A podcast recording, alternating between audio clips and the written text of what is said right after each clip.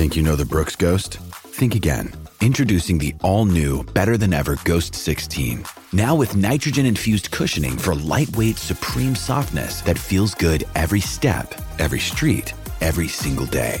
So go ahead, take your daily joyride in the all new nitrogen infused Ghost 16. It'll turn your everyday miles into everyday endorphins. Let's run there. Head to brooksrunning.com to learn more. It's time for today's Lucky Land horoscope with Victoria Cash. Life's gotten mundane, so shake up the daily routine and be adventurous with a trip to Lucky Land. You know what they say your chance to win starts with a spin. So go to luckylandslots.com to play over 100 social casino style games for free for your chance to redeem some serious prizes. Get lucky today at luckylandslots.com. Available to players in the U.S., excluding Washington and Michigan. No purchase necessary. VGW Group, void were prohibited by law. 18 plus terms and conditions apply. Hello, it is Ryan, and I was on a flight the other day playing one of my favorite social spin slot games on chumbacasino.com. I looked over at the person sitting next to me, and you know what they were doing? They were also playing Chumba Casino. Coincidence? I think not. Everybody's loving having fun with it. Chumba Casino is home to hundreds of casino style games that you can play for free anytime, anywhere, even at 30,000 feet. So sign up now at chumbacasino.com to claim your free welcome bonus. That's chumbacasino.com and live the Chumba life. No purchase necessary. VGW Group. Void were prohibited by law. See terms and conditions. 18 plus.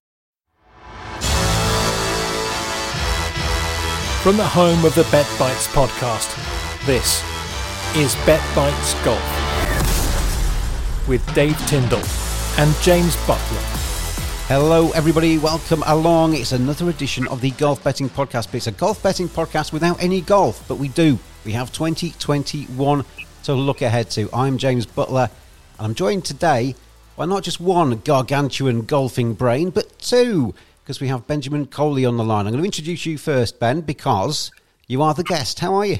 I'm very well, thank you. Yeah, excited to talk golf. It's non-stop, isn't it? I just thought I was on holiday, and Dave sent me a message. Um, so, um, but no, looking forward to it. It's um, anti-post golf punting. You know, it provides opportunities, doesn't it? You know, Bryson DeChambeau went off eight to one for the Masters. You'd have had thirty-three to one uh, a year in advance. Obviously, both losing bets, but hopefully we can do a bit better.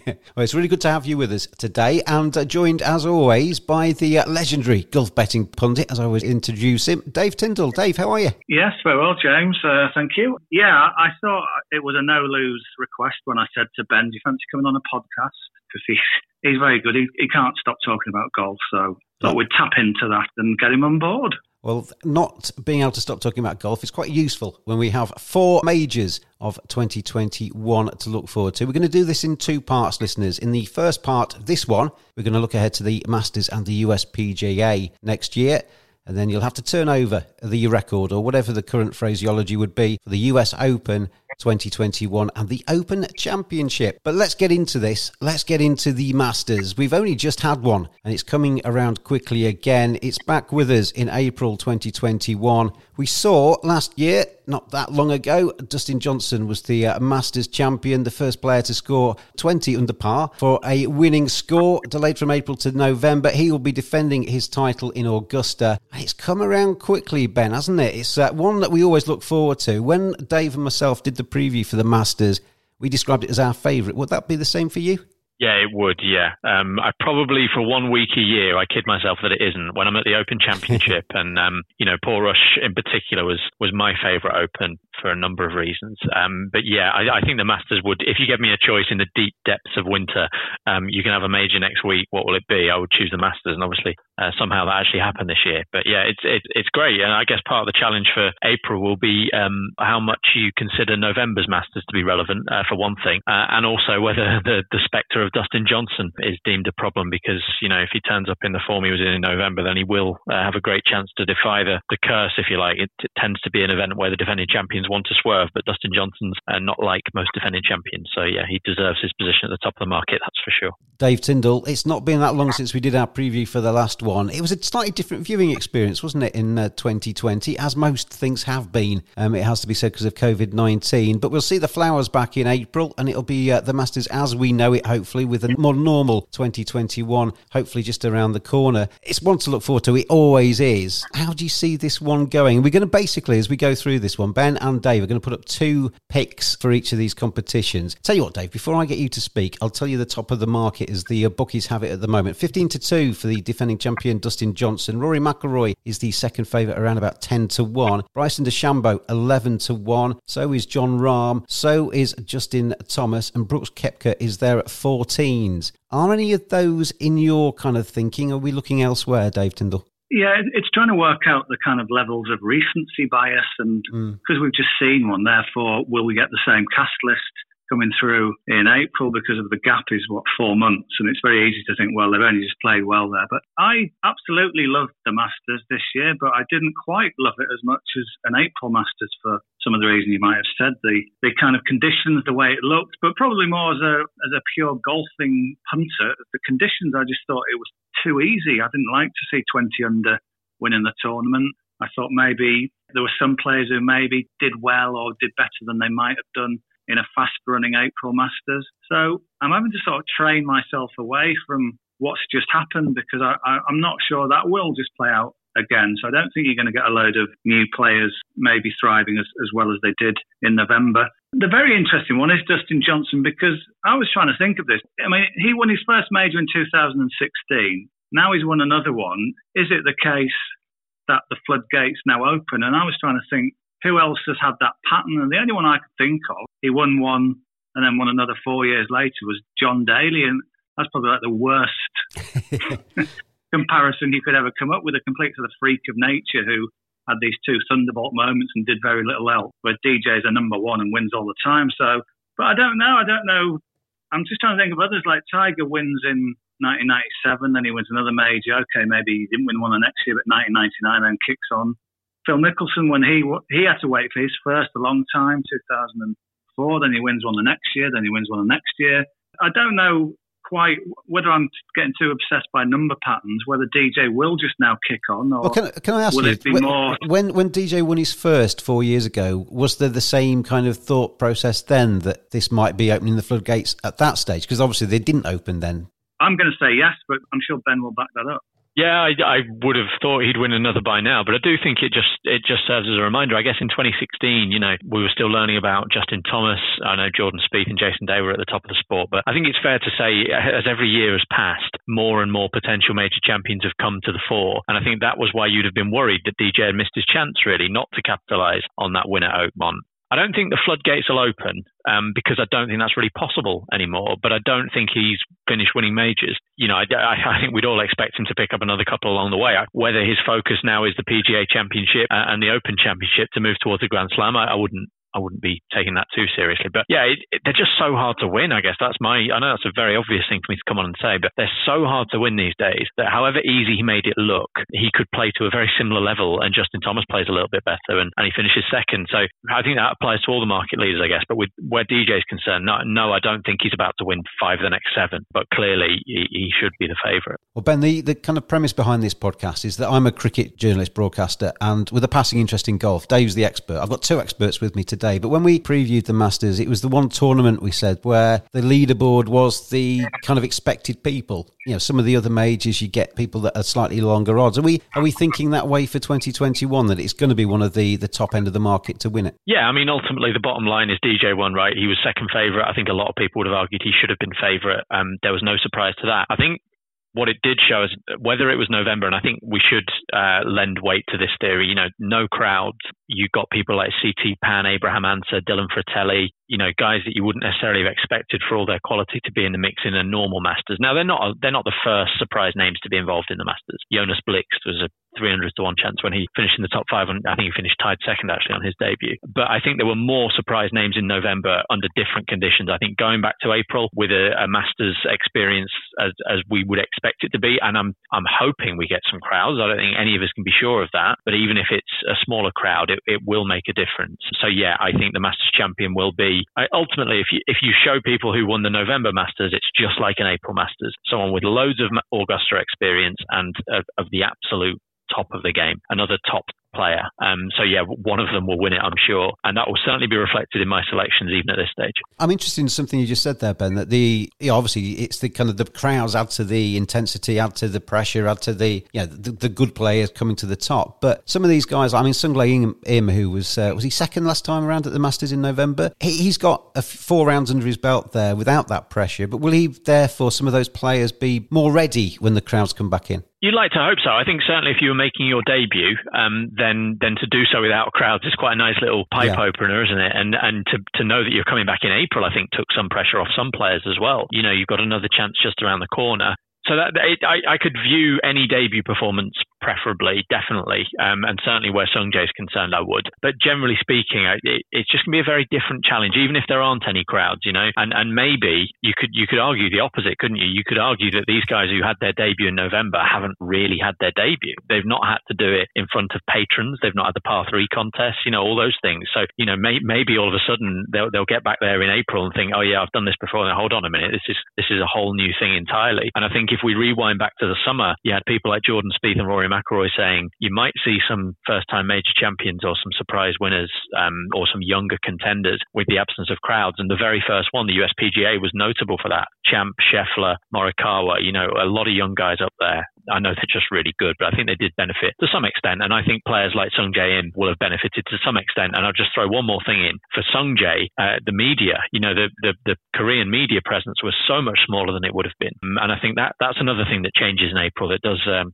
yeah, it, it, brings it back to a proper Masters and a, and a, real test, and that's not to undermine what DJ did, of course. Yeah, they've had their dress rehearsal without the audience in, and now you know they're going to have to do it with the the roar of the crowd. We're going to do two picks for each of you. There's no guarantee. I don't know if you've conferred whether you've got the same picks or not, but let's start with you, Ben. Your first pick for the Masters 2021. Yeah, so I'll start with the biggest price of my two because I think he's the best value, and it's it's Harris English.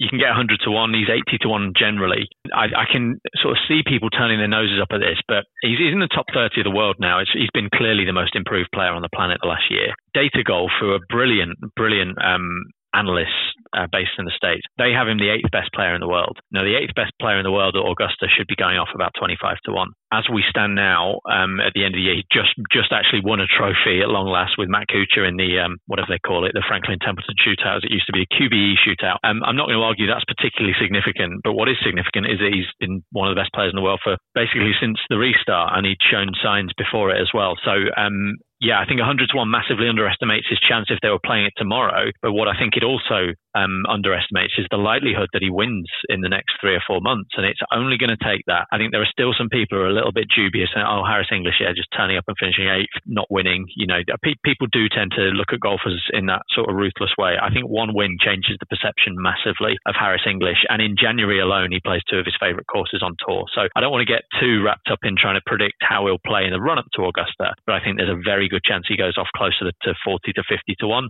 The negative is he's got form figures of miscut and 42nd at the course, but there have been enough winners over the last decade or so. Patrick Reed, Danny Willett would be the two most recent who were defying poor Augusta records. And I think those old trends are a good starting point, but they're not everything. And above all else, 100 to 1, the eighth best player on the planet by some verdict um, is is too good to ignore. Dave Tindall, your first pick for the Masters 2021. Yeah, well, one of the problems of doing this now is weighing up the relative merits of the price against the each way terms because we know when it comes around to the Masters, we're going to get eight, nine, ten each way places. At the moment, we've got five and six. So it's almost like you could put up someone at a fancy price now, and yeah, they'll probably get shorter, but can they get in? You know, will you get paid out on the each way terms they are, now? So they could finish ninth, which is great if you back them in the week of the Masters, that's no good to you you're backing them now. So I, I wanted to pick someone who, in theory, their price could drop quite heavily, and also they are very capable of getting in the top five or six now because that's the each way turns we have to deal with right now. So this is speculative because I'm absolutely relying on something changing in his game, but I'm going to go for Rickie Fowler. Who's best price 70 to 1. He's also 66 to 1, fairly general. I'm very much looking back at Augusta April form, and his is really quite excellent, to be honest, over the last five or six years. I mean, he started off well. He was 38, 27, 38 the first three, so nice sort of grounding there. getting his foot in the door. Then he was fifth, 12th, miscut, 11th, second, ninth. So between 2014 and 2019, in those six Masters, he was outside the top 12 just once, and he's got a fifth and a second in there. Ninth, 2019. Even this year, when he's kind of fallen off a cliff in terms of form, he was 29th, which shows he can kind of just play it from memory and, and get by. Obviously, there's a big element we need to see Rickie Fowler improving on what he's done, and I don't know what that's going to take. But we've got a few months to, for that to bed in any any new stuff he works out. You still think at his best he can more than get a top five. There was that year, wasn't there, 2014, where he, where he was top five in every major, top five in two majors in 2017, runner up 2018, ninth and sixth in 2019. He was just a very good major player. Now, obviously, with him, he's not won one yet, but if we're talking each way value at 70 and 66s, I think he represents that. And I just think he's one of those not on the radar from what we've just seen. So he's kind of, people are forgetting about him a bit. But I think, as Ben said with Harris English. One big win. I mean, Rickie Fowler plays really well in Phoenix, for example. One big win between now and April, and that price will absolutely crash. So, yeah, that's my kind of a bit of a stab in the dark and some hope involved, but that's what you do with anti-post betting, I guess. It's, it's completely different vibe, this, isn't it, to what we usually do? Because we usually wait until as late as we can on a Wednesday to get the very latest information, the very latest prices and stuff, and we couldn't be further away, really, from the 2021 season. But Harris English already in the uh, on the list, Rickie Fowler in there as well, 100 to 1 and 70 to 1. Ben, what's your uh, second pick for the Masters? Yeah, I just echo what Dave says. It, you know, we're, we're this far out. There's, you know, seven and a half to one DJ and 10 to one Bryson and stuff. And, you know, are they going to be drastically different prices come the week when we can really assess what position they're in? Probably not. One who maybe has the potential, and I, I say it tentatively because I, I don't think he's a you know, he's not twice the price I expect him to go, but I think you might just beat the market with him, and he's a definite potential Masters winner. Is Sungjae Im now? it goes against what I said about the November Masters. Generally, I, I, don't think it'll be that worthwhile a pointer. But there's always scope for someone to defy the logic. And I think Sungjae Im could be that player. If you think about those players, uh, certainly in recent times, who, who've rocked up at Augusta and finished second on debut, then the one who springs to mind is Jordan Spieth. He came back the next year and, and they never got a look at him. You know, he won that tournament really halfway. He looked like he was going to win, and, and there was never a moment's doubt whether Song Sungjae can produce something quite like that, I don't know. But he's certainly good enough. I think he's a, a, major champion in waiting. We, we saw how good he was at the President's Cup. And the way he played in November, he really demonstrated that he can get to grips with what you need to do on and around the greens. And I know they were softer, but they were still fast and they were still Augusta greens. Um, it was more that you could land your irons where you pitch them that was different about the challenge. I actually think an April Masters will better suit him. If you think about where he won the Honda Classic in, I think it was five under par, and the way he played at the President's Cup on a firm and fast Royal Melbourne, which he'd never seen before. I think he's absolutely made for an Augusta uh, in April. Um, and yeah, 40 to 1 right now. The runner up from November and I think he does have potential to, you know, he plays every week for one thing. So there's got to be half a chance that he wins in the in the next 20 starts he'll manage between uh, now and April. Um, but also he's just fundamentally a, a brilliant world class player who could be um, every bit as good as just about anyone in the tournament. So I do like him. I just mentioned Cheng Tsung Pan as well. Um, he was seventh in November. It came out of the blue, but you can have 250 to one about a very talented player who, okay, doesn't hit the ball very far, but you could argue that an April Masters will better suit him as well. But I'll, I'll stick with Sung Jae Im, a much more realistic uh, prospect, and you can have 40 to 1 generally. He's golf's equivalent of a workaholic, isn't he? He never takes a week off, uh, Sungjae Im. He goes in there at 40 to 1. Dave Tindall, to round off our Masters preview of 2021, then some months away. But what's your second tip? Yeah, I, I did look at Tommy Fleetwood because I'm thinking of players who haven't quite had the, the year they wanted. Certainly that's the case with Rickie Fowler. But uh, Tommy Fleetwood on, on Twitter um, just after the uh, DP World Tour Championship came on and was a little bit wistful and reflective and, and kind of knew that he hadn't had a good year. So it's often, you know, this is back to Keith Elliott's comeback trail. Someone who is a class player who's not had the year they wanted will probably work that much harder to, to get to turn it around a little bit. So he's 50 to 1. I'm tempted by that, but I'm going to put up a player double that price. No sniggering at the back, but it's going to be Lee Westwood at 100 to 1. I mean, he's, he's, he's just been crowned Europe's number one golfer. So you add that into his Augusta record, which is like fantastic. He's got, well, if I start his Augusta record from 2010, second, 11th, third, 8th, 7th, 46th, second, 18th, So that was between 2010 and 2017. You could argue that he was maybe at his peak in some of those years more so than he is now, but I mean, you counter that with the fact that he's just been crowned European number one. I did have a slight feeling that maybe I was getting too sort of wobbly and romantic about it, but Darren Clarke won the Open at Royal St George's, which is the host venue again this year, and we'll come on to that in a in another podcast. I thought, oh, wouldn't it be lovely if Lee Westwood did the same thing, waited all that time and finally gets it done? But Westwood's record at Royal St George's is horrible. In fact, his Open record in England is fairly terrible. All his good performances come in, in Scotland or this time in, in Northern Ireland. So I couldn't put him up for that because he's had a few goes at it and just done nothing. And plus, it seems to be a, an England wide thing for whatever reason, I don't know. So I thought, well, why not go to the Masters, a tournament that's clearly easier to win because you've got less players in the field and clearly he's got a fantastic record, uh, Lee Westwood. I don't really know if I'm slightly, well, will the 100 to 1 still be there? If he just sort of muddles through till April, it probably still will be there, to be honest, because people are, thinking he's knocking on a bit. And, and of course, in April, you'll get 10 each way places where you've got just five or six now. But one of those ones, I'd like to get a bet down now at 100 to 1 and then maybe go in again at 66, 70, 70 if he's doing okay and take the bigger each way odds. But certainly, as I said, look at he's got a second, a third, a second um, at the Masters in the last seven or eight goes. Played it for the first time this year after a couple of years gap. Just as Bernard Langer shows, if you're a veteran with with lots of master skills, know all the nooks and crannies, you can still perform. And as Lee Westwood's shown, there's plenty of life in the old dog yet. So I just thought hundreds was a bit crazy for Europe's number one, who's got a brilliant Masters record already. Well, there we go then. The Masters 2021. Ben's going for Harris English 100 to 1 and Sungjae Im 40 to 1. Dave Tindall is going for Rickie Fowler 70 to 1 and Lee Westwood 100 to 1. Let's move on then to the USPGA May 2021. Kiawah Island, the former Ryder Cup venue in South Carolina, also staged this event back in 2012. The defending champion, it's my mate, Collin Morikawa. My moment of glory from the year 2020 was picking him to win the USPGA. Um, will he win it again? At the top end of the market, Dustin Johnson is 11 to 1, Rory McIlroy 12s, as is Jon Rahm, 16 to 1 for Brooks Koepka and uh, Bryson DeChambeau, and also Justin Thomas. Xander Schauffele is 20s, and the rest are bigger. Let's start with you, Ben, for this uh, USPGA. Where are you going to take me for this one? Who, who do you fancy? I think one of the interesting things, I mean, chiefly in, in 2012 when they played here, it was really soft, and conditions will determine how exactly it plays. There was one, I think the second round, it was really, really hard. I think Rory shot 75 in round two and still won by eight you know, all of the talk beforehand was that it would be a bomber's paradise. But when you look at the leaderboard, although Rory won it, you had David Lynn in second,